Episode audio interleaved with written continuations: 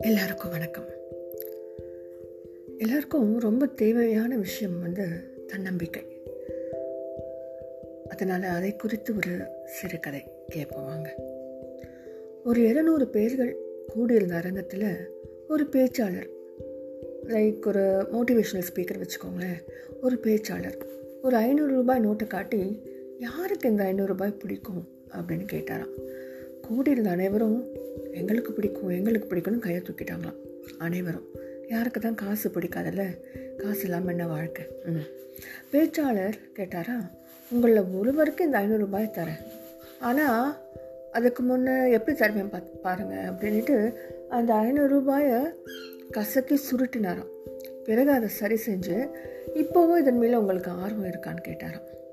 அனைவரும் கையை தூக்கினாங்களாம் மறுபடியும். அவர் திருப்பி என்ன பண்ணாரோ அந்த ரூபாய் நோட்டை தரையில் போட்டு கொஞ்சம் மிதித்து அழுக்காக்கிட்டு அந்த அழுக்கான நோட்டை காட்டி இன்னும் இதன் மேலே உங்களுக்கு விருப்பம் இருக்கான்னு கேட்டாராம். அனைவரும் இப்போவும் கையை தூக்கினாங்களாங்க.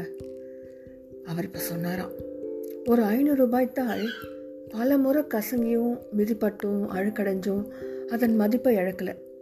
ஆனால் மனுஷங்களாக நாம் அவமானப்படும் போதோ தோல்விகளை சந்திக்கும் போதோ அப்படியே மனம் உடைந்து போய் நம்மளை நாமே தாழ்த்தி கொள்கிறோம்.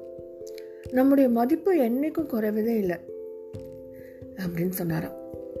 அது அதாங்க நானும் சொல்கிறேன் ஏன்னா நம்ம எல்லாருமே தனித்துவமானவங்க. ஒவ்வொருக்கும் ஒவ்வொரு திறமை இருக்குது ஒவ்வொரு தனித்தன்மை இருக்குது அதன் மதிப்பு என்றைக்குமே குறையாது. குறைவதில்லை.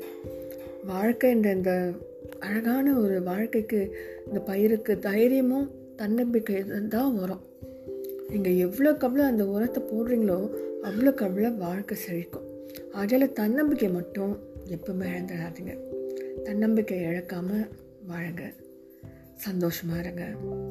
நம்ம நல்லதே நினைப்போங்க நல்லதே செய்வோம். இன்னும் பல சிறு கதைகளுடன் உங்களை சந்திக்க வருகிறேன். திவியுடன் கதைக்கலாம். வாங்க.